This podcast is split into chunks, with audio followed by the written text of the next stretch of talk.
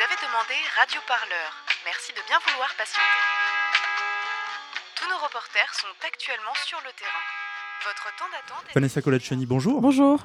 On est très heureux de pouvoir discuter avec vous aujourd'hui. Avant d'attaquer cet entretien, je précise que vous êtes politiste, maîtresse de conférence à l'Université Paris 8.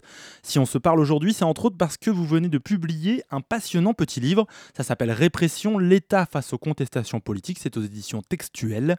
Dans cet essai, vous décortiquez les mécanismes de la répression exercés par l'État sur l'indignation politique et sur les militants eux-mêmes.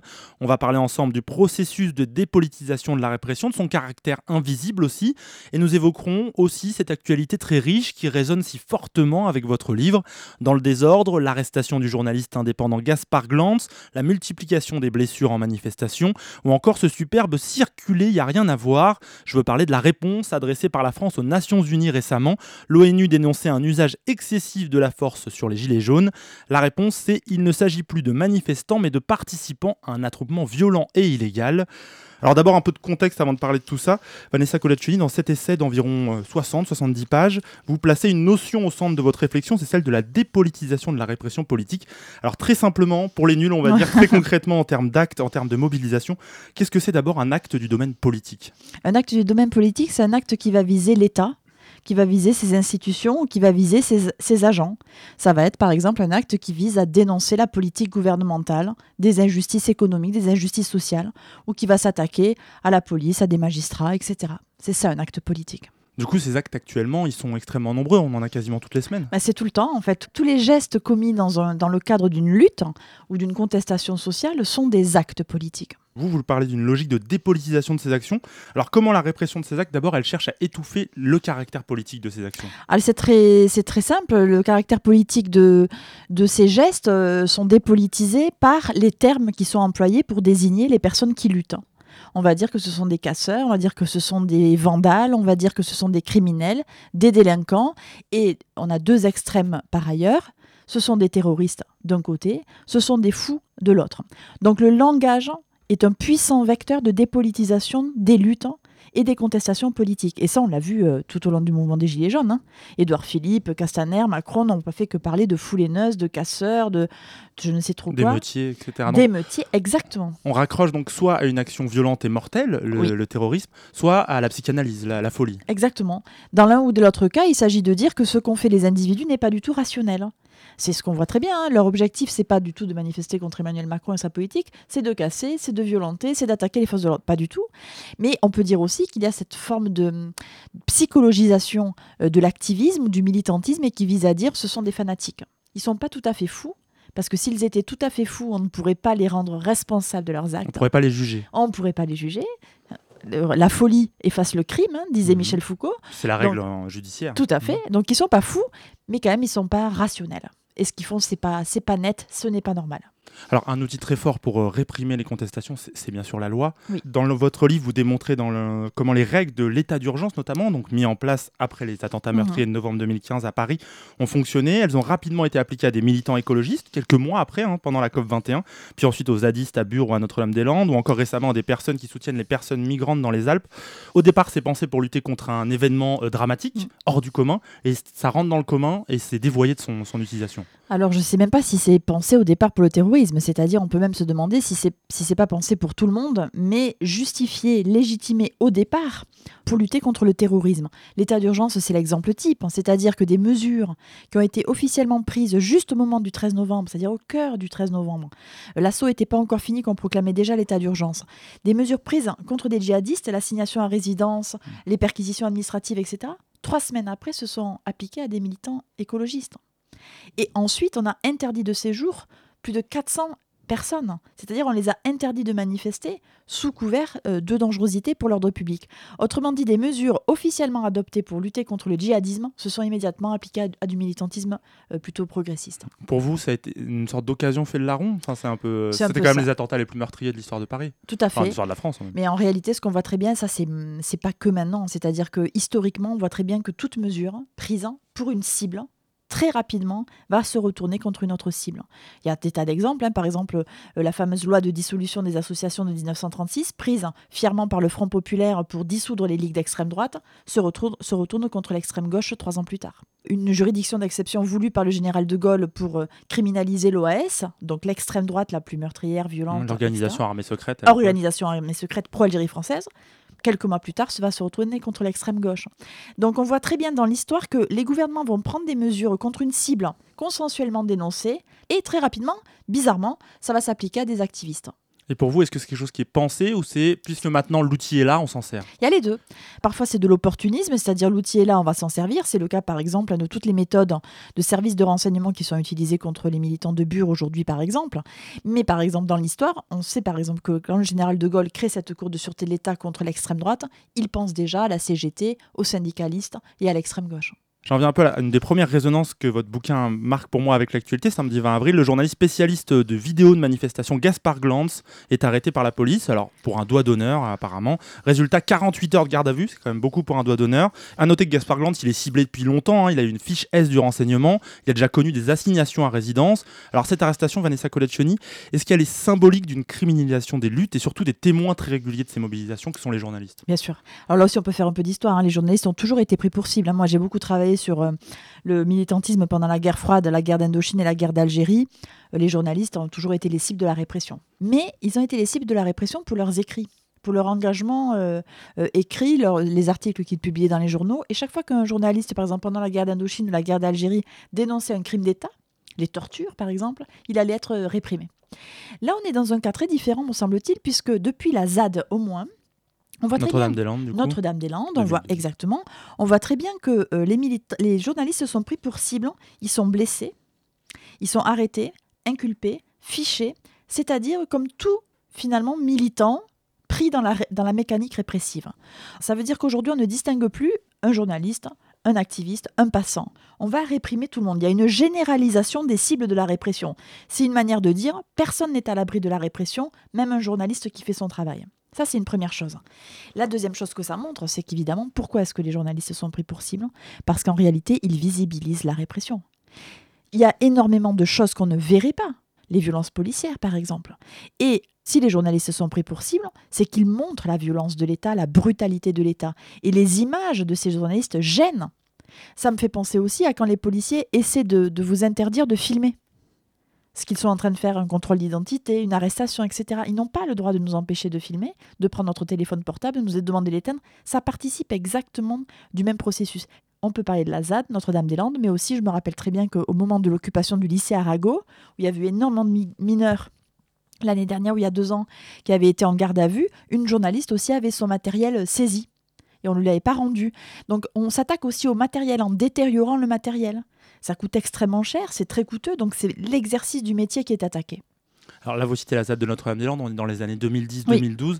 Euh, la répression des journalistes, mais au-delà de ça, parce qu'on ne va pas faire que les journalistes, des militants, elle se fait bien avant. Euh, je pense par exemple à des affaires qui concernent un journaliste comme Denis Robert sur l'affaire Clearstream, qui a été victime cette fois-ci de répression bah, sur le plan judiciaire. Il a été mhm. attaqué en justice pour avoir révélé des affaires d'évasion fiscale, pour dire ça très simplement. Est-ce que justement cette répression, elle se fait aussi euh, dans les prétoires? Elle se fait aussi dans les prétoires. Elle est plus rare parce que peut-être que les gouvernements et aussi les juges craignent quand même d'attaquer des journalistes. Donc on va plutôt passer par la menace, l'intimidation, euh, la destruction du matériel, comme je vous disais. Mais effectivement, elle peut se jouer dans les prétoires. Et pour Gaspard Glantz, si j'ai bien compris, elle se jouera dans le prétoire. Ces obstructions au travail des journalistes de terrain, elles nous amènent à l'un des principaux concepts évoqués dans votre livre, c'est l'invisibilisation des luttes et surtout de leur répression. Comment ce processus s'applique aux militants politiques et à ceux qui mènent des mobilisations sociales? Alors, il me semble qu'il y a une distinction à faire entre la, mobilisation, la répression visible et la répression invisible. Évidemment, il y a toujours une répression euh, visible, brutale. Euh, euh, c'est le cas des violences policières, par exemple. C'est le cas du procès. Le procès est une forme de répression la plus visible. On voit les juges, il y a une cour, il y a, une cour, il y a des accusés. Enfin, on voit la répression. Mais il y a des formes qu'on ne voit pas. C'est par exemple être perquisitionné chez soi. On connaît la violence des perquisitions qui ont eu lieu notamment pendant l'état d'urgence, mais autres. L'assignation à résidence, dont personne ne parle, où vous êtes votre propre prison, vous êtes votre propre policier. Et surtout, et surtout, la garde à vue, je l'ai dit, le fichage. C'est-à-dire être fiché S, par exemple, est une forme de répression invisible, invisibilisée, qui vise à la cacher, cette répression-là. Voilà. S, on précise, c'est sécurité de l'État. hein. Sécurité de l'État, sûreté de l'État. Et donc, là encore, c'est très intéressant parce qu'on voit très bien que d'une part, euh, on va appliquer à des djihadistes ou à des militants exactement le même processus répressif, mais on voit qu'il y a une application de la lutte antiterroriste à la gestion du militantisme. On va traiter des militants et on va les réprimer comme des terroristes. Alors, vous parlez du procès comme un outil de répression, mais le procès il est censé être juste et équitable, permettre à chacun de se défendre. Comment il peut être transformé en un outil de répression? C'est un outil de répression dans le sens où on, on va empêcher les gens de véritablement se défendre. Quelqu'un qui voudrait aujourd'hui politiser une lutte, hein, qui voudrait défendre une cause au sein du prétoire, il a quasiment aucune chance de pouvoir le faire. Pourquoi? Parce que euh, déjà les militants sont jugés soit au tribunal correctionnel, qui est un tribunal des petits procès, soit, et c'est ce qu'on voit très bien aujourd'hui avec le mouvement des Gilets jaunes, massivement en comparution immédiate. Hmm. Comment peut-on se défendre en 29 minutes? C'est le temps moyen des c'est le comparaisons. temps moyen des comparutions immédiates. J'ai assisté à certaines comparutions immédiates. Qu'est-ce qu'on peut faire en 29 minutes? Rien. À savoir que ça se passe souvent euh, quelques heures, voire un jour peut-être après le délit, pas plus. Un jour après, et puis c'est à la chaîne. C'est-à-dire, il y a des gens qui sont jugés avant vous, les juges sont fatigués, il y a des gens qui sont jugés, ça peut finir jusqu'à 2-3 heures du matin. Et donc là, on voit très bien aussi la, la dépolitisation. C'est-à-dire comment est-ce qu'on peut se défendre, revendiquer, pourquoi est-ce que j'ai manifesté, pourquoi j'ai fait ci, pourquoi j'ai fait là, quel est le sens de mon engagement? C'est impossible. Et d'ailleurs, on a très bien vu qu'au moment du procès du boxeur, euh, d'Étinger, euh, c'était flagrant qu'il y avait énormément de monde euh, qui voulait assister à ce procès-là. Il y avait des gens devant la porte, les gens ne pouvaient pas rentrer. Quand il y a des grands procès, ça gêne le pouvoir. Parce que ça la montre, la répression. Et donc ce type de procès-là, c'est de, la, c'est de la mauvaise presse pour le pouvoir. Ça montre trop la répression.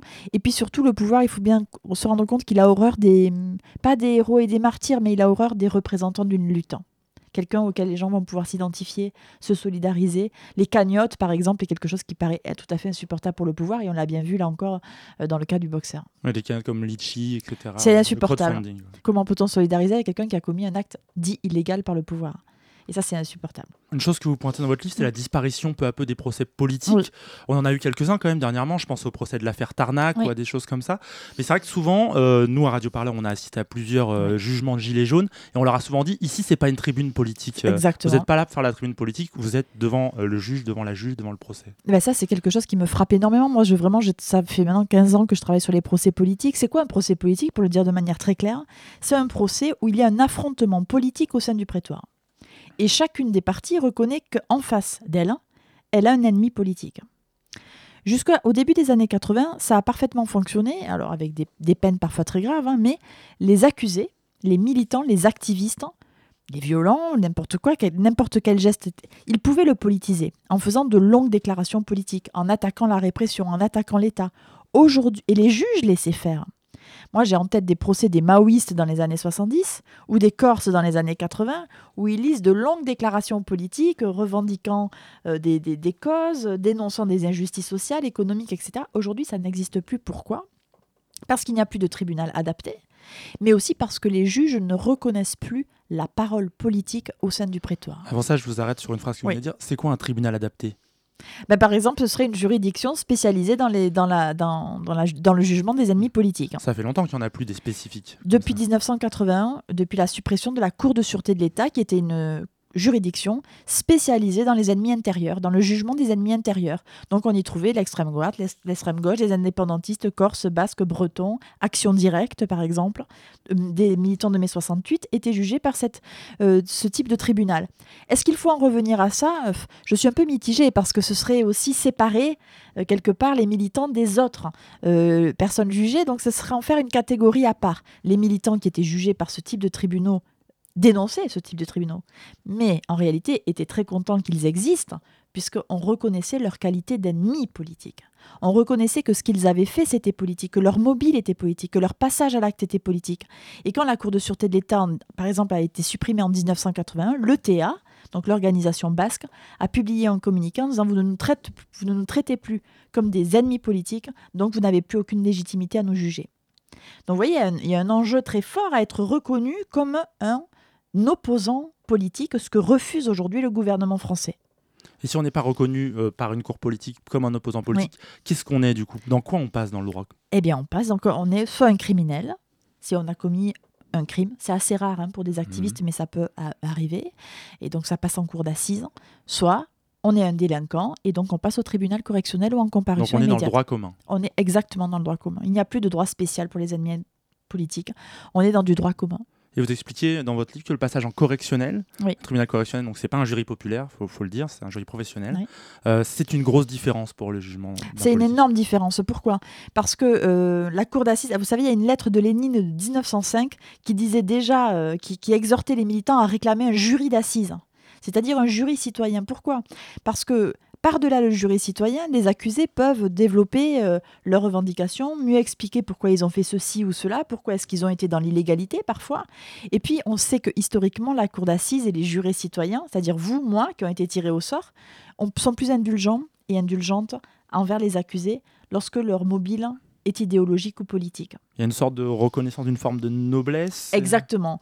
Il y a une forme de noblesse qui est reconnue au mobile, qui n'est pas un mobile assigné comme ville. C'est quoi un mobile ville? La jalousie, l'argent, la cupidité, la vengeance, etc.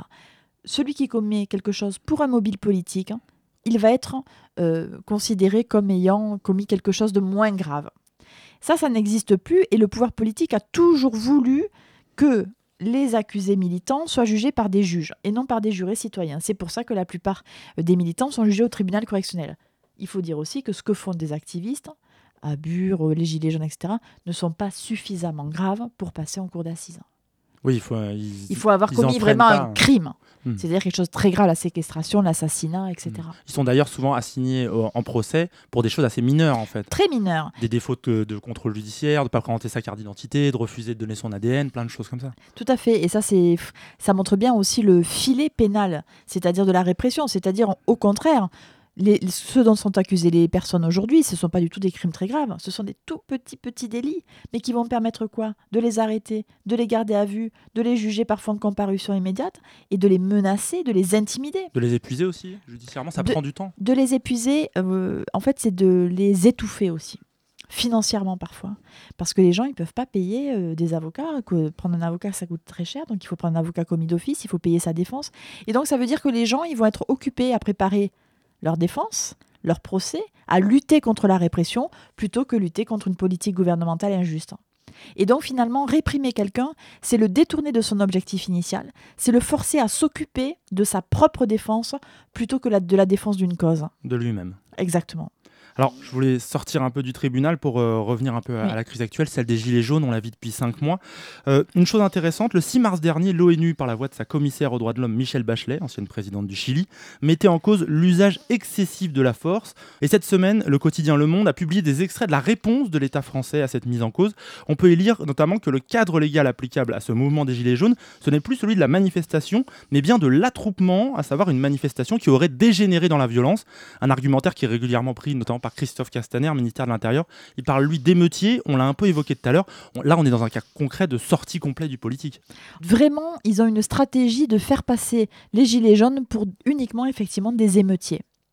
Sauf que c'est très grave de dire des émeutiers parce que l'émeute est un délit politique, un crime politique assez grave, euh, enfin un crime assez grave en France, hein, euh, qui peut être puni, je crois, de 20 ans de réclusion euh, criminelle et de. Oui, on s'en rend pas compte parce que ça fait longtemps qu'on n'a pas eu un émeute à ce sens-là, à part peut-être dans les banlieues en 2005 ou ce genre de choses. Des révoltes urbaines, mm. oui. Donc effectivement, c'est d'une extrême gravité de dire émeutier. Ça, et puis c'est aussi, vous savez, une manière de, de comment dire, de délégitimer le mouvement, de le stigmatiser et de faire que des gens se désolidarisent. Je crois que ce qui gêne plus presque le gouvernement que le mouvement des, Gilets jaunes, c'est le soutien dont il bénéficie, dont il a en tout cas bénéficié dans les sondages auprès de la population. Dire que ce sont des émeutiers, que c'est un attroupement violent, que ce ne sont que des casseurs, c'est une manière de dire aux autres, vous ne pouvez pas vous solidariser avec ce type de mouvement, vous voyez bien, ce ne sont pas des, euh, pas des revendications, ce sont des émeutes. Et à ce titre, euh, on va parler de la peur tout, à l'heure des blessés, mais d'abord, je voulais parler des contrôles. Euh, il y en a de plus en plus mm. en, amont ah des manifestations. Contrôle de police, euh, on mm-hmm. se fait enlever les masques, on se fait enlever les outils de travail pour nous, les journalistes. Il y a la loi anti-casseurs qui est entrée en vigueur ce mois-ci. C'est l'exemple parfait, avec par exemple des interdictions de manifestation dans certaines zones précises d'une ville, ou l'interdiction de masquer son visage. Est-ce que là, on a, on a basculé une sorte de répression par anticipation? On le fait à l'avance? Oui, alors ça, c'est la caractéristique, à mon avis, principale de la répression aujourd'hui. C'est que la répression, elle n'est plus tant réactive que préventive. Et ça, c'est nouveau. Alors, c'est pas tout à fait nouveau, c'est-à-dire que évidemment, les gouvernements ont toujours voulu empêcher les gens de faire quoi, de, de- de faire quoi que ce soit, de lutter, de revendiquer. Donc, le pouvoir a toujours essayé, ça n'a jamais marché. Sauf que là, qu'est-ce qui est nouveau à mon avis? C'est que c'est encore une fois l'application de la, de la logique antiterroriste à la gestion des manifestants et du militantisme. C'est quoi la logique antiterroriste? J'allais vous le demander. c'est celle de la neutralisation préventive, c'est-à-dire les empêcher de passer à l'acte. Hmm. Autrement dit, il s'agit d'arrêter des individus avant qu'ils ne fassent quoi que ce soit. Ce qui, dans la pensée antiterroriste, est logique parce que quand ils font quelque chose, ils font 200 morts. C'est- Alors c'est Hmm. tout à fait, c'est ça, c'est que dans, le- dans la logique antiterroriste, et encore il y a énormément de dérives, hein, c'est Hmm, terrible. Effectivement, il vaut mieux empêcher quelqu'un de commettre un attentat meurtrier comme bombe, celui du. Bataclan. En l'arrêtant avant, ça paraît évident. Mais ce qui veut dire que la neutralisation préventive, c'est arrêter des gens sur ce qu'ils pourraient peut-être un jour faire. C'est une répression des intentions. Et c'est exactement ce qu'on est en train de faire à la gestion des activistes ou des luttes. On va empêcher les gens de militer, de manifester, de contester, de revendiquer préventivement avant qu'ils ne fassent même quoi que ce soit sur euh, leur potentielle dangerosité, menace pour l'ordre public, ou parce qu'ils portaient un masque, etc. Donc on va empêcher. Et la caractéristique de la répression aujourd'hui, c'est l'empêchement. Empêcher quelqu'un de faire quelque chose, de revendiquer. Quelque chose que vous évoquez dans le livre, c'est l'association de malfaiteurs. Ça a été, euh, d'abord, est-ce qu'on peut préciser ce que c'est? Ensuite, est-ce que ça a été l'ancêtre de ce qu'on a aujourd'hui, ces arrestations de- euh, pour des groupements en vue de possiblement commettre un acte violent, etc. Oui, alors l'association de malfaiteurs, c'est un délit qui est très ancien, Mm. qui remonte au 19e siècle, qui a été instauré pour lutter contre le mouvement anarchiste. L'association de malfaiteurs, c'est de dire il y a des gens qui se réunissent dans le but de faire quelque Donc chose. c'est un peu la première euh, Donc, voyez- anticipation. C'est ça. Déjà, on est déjà dans l'anticipation. Rien ne s'est passé, personne n'a commis de crime ou de délit, mais ils se regroupent ensemble en vue d'eux. Ils y pensent. Ils y pensent. Donc, c'est des malfaiteurs. Euh, à noter que le mot malfaiteur n'est là non plus pas pris au hasard. hein. On ne dit pas c'est une association d'ennemis politiques ou d'ennemis intérieurs ou de conspirateurs ou de Mm. traîtres. On va dire malfaiteurs. Ceux qui font du mal, quoi, qui veulent faire du mal. Et des délinquants. Mm. Donc, donc l'association de malfaiteurs, elle a une trajectoire très particulière en France. Elle est vraiment née au moment de, de la lutte contre l'anarchisme. Et du coup, elle n'a pas visé que des anarchistes, elle a aussi visé toute la presse de gauche qui dénonçait la politique gouvernementale ou qui soutenait le mouvement anarchiste. Et ensuite, on la retrouve énormément à partir de la guerre d'Algérie, où elle va s'appliquer euh, euh, au mouvement indépendantiste algérien, elle va, elle va s'appliquer euh, au mouvement maoïste, elle va s'appliquer à des Corses, à des Basques, à des Bretons. Donc vous voyez, c'était déjà là. La différence, c'est qu'aujourd'hui, on a deux types d'associations de malfaiteurs. L'association de malfaiteurs en lien avec une entreprise terroriste, hein, qui est un crime extrêmement grave.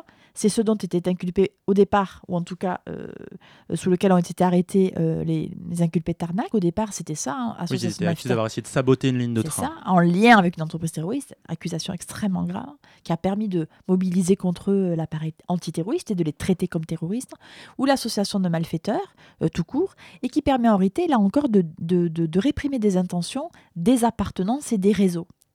Vous êtes l'ami d'eux, ou vous avez lutté un jour avec A, ou vous avez manifesté ce jour-là dans tel euh, endroit, vous pouvez être pris dans une, affaire d'association de malfaiteurs qui est largement utilisée, donc a été utilisée à Tarnac, qui a été largement utilisée contre des militants dits de l'ultra-gauche, je, déteste ce terme, euh, à Rennes ou à Bure aujourd'hui. Par ailleurs, euh, en ce qui concerne Bure, il est important de noter que l'un de leurs avocats a été pris dans une affaire d'association de malfaiteurs, lui aussi considéré comme un malfaiteur. Toute personne qui est là pour aider, pour solidariser, pour faire son travail, peut être pris dans une affaire d'association de malfaiteurs, ce qui est assez grave.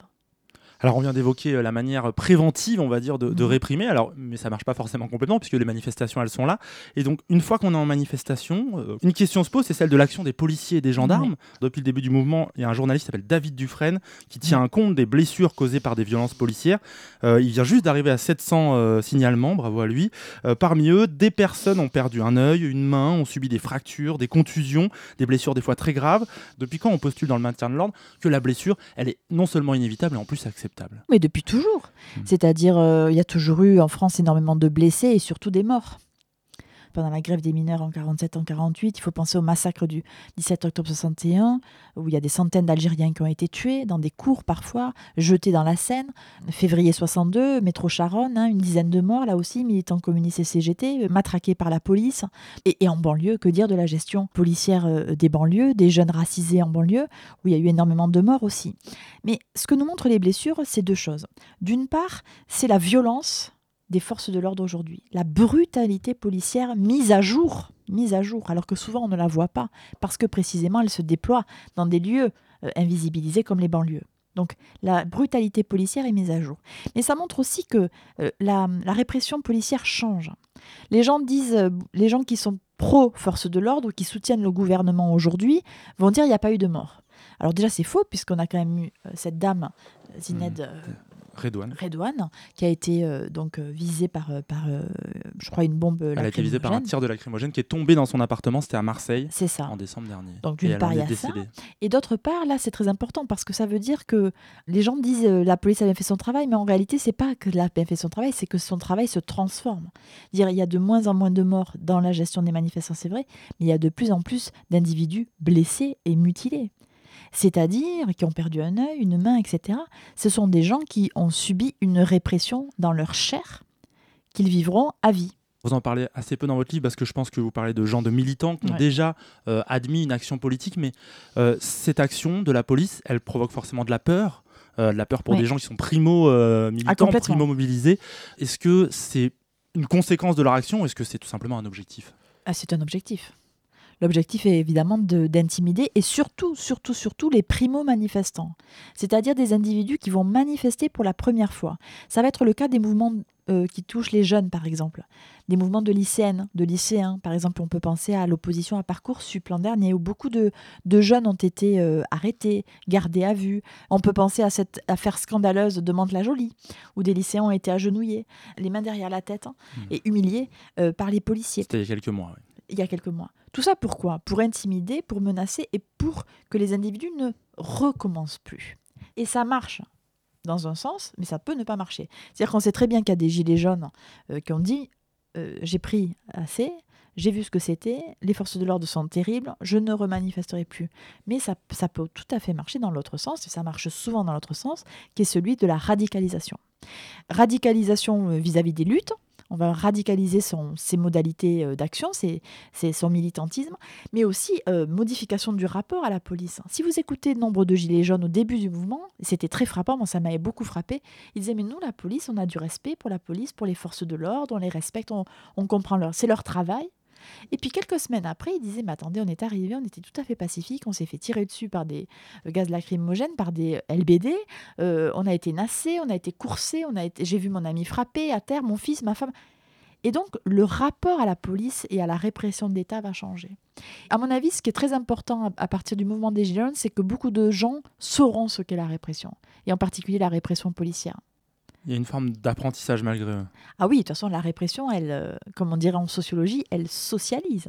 Elle apprend quelque chose. Il y a des manières de faire une fois qu'on est réprimé. donc, on voit très bien ce qu'est l'appareil d'État, ce qu'est l'appareil répressif d'État.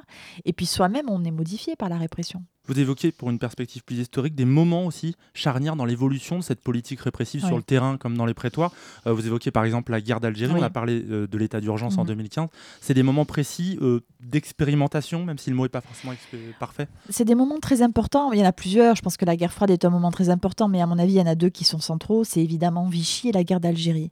Pourquoi? Parce que ce sont les moments les plus répressifs en France où on a expérimenté tout un tas euh, de méthodes répressives qui peuvent être considérées par certains hommes politiques ou femmes politiques comme très performants.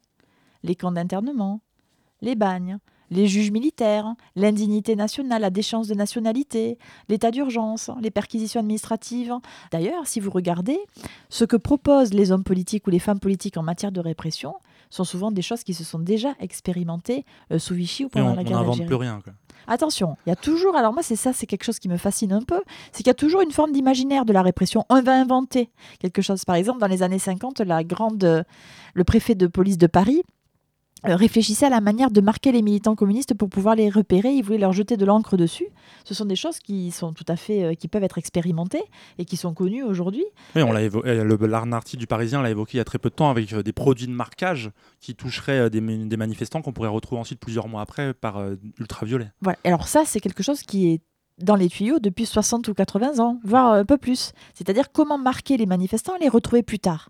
Donc vous voyez, il y a toujours un imaginaire. Qu'est-ce qu'on pourrait imaginer de plus? Je me rappelle aussi dans les années 50, on, on envisageait de, de flasher les militants avec des appareils photo tellement violents que ça allait les aveugler et donc ils ne pourraient plus continuer et ils seraient, euh, comment dire, mmh. tétanisés. Donc vous voyez, on, on- on a toujours eu un imaginaire, quelque chose.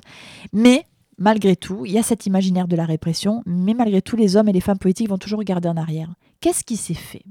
Qu'est-ce qui a été le plus répressif et qu'est-ce qui a marché? Justement, très concrètement, ça veut dire quoi marcher? Ah bah marcher, ça veut dire éradiquer, annihiler une contestation politique. Il faut aussi aujourd'hui des mesures qui marquent l'opinion. Parce qu'il y a quelque chose dont on n'a pas parlé et qui est un peu triste, hein. c'est qu'il y a une partie de l'opinion publique qui a des tendances sécuritaires et qui réclame plus de répression. Ça la rassure. Hmm. Ça la rassure, elle en a besoin. Et donc, on va toujours inventer, proposer un Guantanamo à la française, le bagne, une nouvelle loi anti-casseur, euh, euh, version euh, plus radicale, etc., etc. Donc, il y a aussi ça, c'est qu'il y a une demande électorale. Sur ce sujet, euh, les hôpitaux de Paris euh, ont accueilli des Mm. blessés des manifestations des Gilets jaunes, c'est normal. Et la direction de la PHP a reconnu récemment l'utilisation inappropriée d'un dispositif prévu au départ pour permettre aux familles de retrouver leurs proches blessés dans les attentats de 2015, ce qui est normal avec le nombre de blessés, euh, beaucoup de familles étaient inquiètes. Alors c'est un dispositif qui au départ est créé pour un événement hors norme, plutôt de manière positive, on veut que des gens ne s'inquiètent pas et retrouvent leurs proches. Et là, on se retrouve une nouvelle fois appliqué pour ficher des personnes. Ouais. C'est presque un peu triste, ça dérive toujours. Ça montre quelque chose, euh, cette histoire de- des hôpitaux, ça montre que le fichage devient au cœur de la répression de l'État aujourd'hui. Être fiché, ça va devenir quelque chose de tout à fait, euh, je crois, euh, commun. Et vraiment, l'État euh, fonctionne par le fichage aujourd'hui. Par la collecte d'informations. Par la collecte d'informations. Oui, tout à fait. Pourquoi? Mais parce qu'il en a besoin et parce qu'on est toujours dans cette logique préventive. hein. Il va, c'est un peu mini- Minority Report.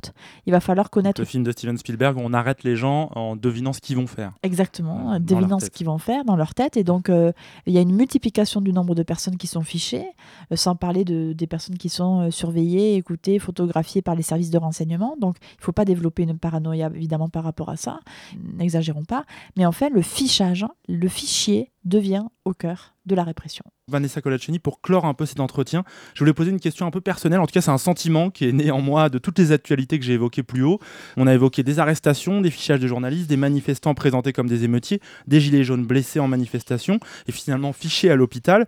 Euh, on aurait pu évoquer aussi euh, la mise à mal du droit de manifester euh, chaque samedi avec des manifestations autorisées qui sont arrêtées par la police.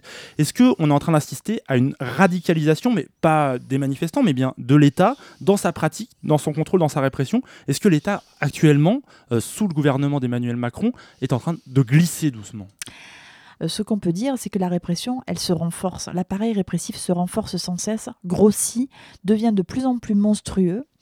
Et la répression, elle mute. Comme je vous le disais, il y a moins de morts, mais il y a de plus en plus de mutilés et de blessés. Il y a de moins en moins de gens qui vont passer dans des grands procès, mais on, va les- on a plein de petits procès en comparution immédiate ou des milliers de personnes qui vont être placées en garde à vue. Donc la répression, elle change. Elle va toucher de plus en plus d'individus, marquer de plus en plus d'individus, sans pour autant être aussi radicale qu'avant. Et elle va toucher de plus en plus de personnes. Donc je dirais que la répression se renforce. C'est ça que je dirais. Je parlais d'un renforcement plutôt que d'une radicalisation. Et ce mouvement des Gilets jaunes, euh, il a cinq mois, ce Ouais. qui est long. Pour un moment, C'est c'est très très, long. long. Du coup, un constat qu'on doit faire, c'est est-ce que la répression, ça marche? La répression, ça marche. Il faut pas se voiler la face là-dessus. Euh, maintenant, il faut penser plusieurs choses. Premièrement, pourquoi est-ce qu'il y a de moins en moins de gilets jaunes qui manifestent, notamment à Paris? C'est que la plupart, beaucoup, beaucoup, beaucoup, beaucoup d'individus ont été interdits de manifester à Paris. Donc Hmm. déjà, euh, il y a beaucoup de gens qui ne peuvent plus. Deuxièmement, il y a des gens qui ont beaucoup lutté et qui, au bout de cinq mois, ne veulent plus lutter. Donc Il y a on un peut épuisement. il y a un épuisement, donc ça, on ne peut pas l'imputer à la répression. Et il y a une petite partie, effectivement, qui vont être, euh, comment dire, déradicalisés ou qui vont être euh, stoppés par crainte de la répression. Donc la répression, elle peut marcher. Maintenant, comme je vous disais, est-ce que la répression a marché? Ça dépend sur quoi on, s'appuie. Est-ce que l'image de la France est sortie grandie de la gestion du mouvement des Gilets jaunes? Non, quelle honte On a été pointé du doigt de partout. Euh, toutes les organisations humanitaires et internationales euh, de protection des droits de l'homme nous ont pointé du doigt pour l'usage des armes. Enfin, c'est une catastrophe. Est-ce que le gouvernement Macron en est ressorti grandi? Au lieu de proposer des, des solutions politiques, il a proposé des solutions répressives. Donc, en termes d'image, là aussi, de chef de l'État, c'est catastrophique. Euh, ce mouvement-là, il a permis aussi de visibiliser la violence de l'appareil répressif d'État, quelque part. Il l'a mis à jour. Il l'a mis à jour, oui, tout à fait. Merci beaucoup, Vanessa Kodachfeni. Merci à vous. Merci d'avoir pris le temps donc, pour cet entretien. Je rappelle que vous êtes politiste, maîtresse de conférences à l'Université Paris 8. Vous publiez le livre Répression, l'État face aux contestations politiques. C'est aux éditions textuelles et c'est à lire. C'est passionnant. Merci beaucoup. Radio Parleur. Radio Parleur. Le son de radioparleur.net.